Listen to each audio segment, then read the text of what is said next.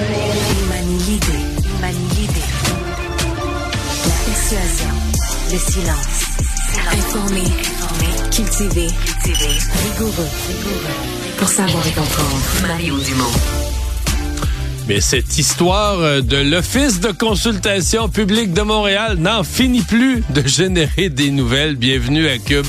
Merci d'être là.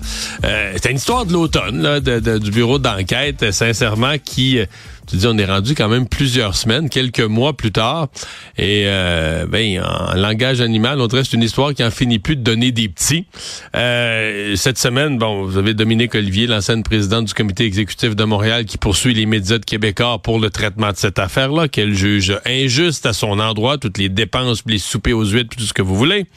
Euh, on a eu euh, aussi cette semaine euh, qui est revenu dans l'actualité le fait que la ville de Montréal revoit l'ensemble, en fait, a revu euh, l'ensemble de ses politiques de remboursement de l'alcool, que dans des organismes de la ville de Montréal, on a même remboursé là, des certains euh, la Société du Parc Jean-Drapeau, par exemple, à, posteriori, on est revenu, puis on revenu rembourser des bouteilles de vin qui avaient été euh, achetées.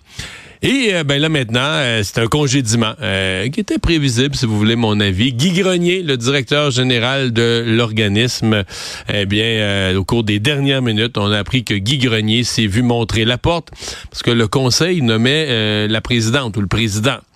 Et donc, euh, on avait montré la porte à la présidente, on a nommé un nouveau président, mais c'est la nouvelle administration, comme on dit, qui devait faire les changements euh, dans l'organisation.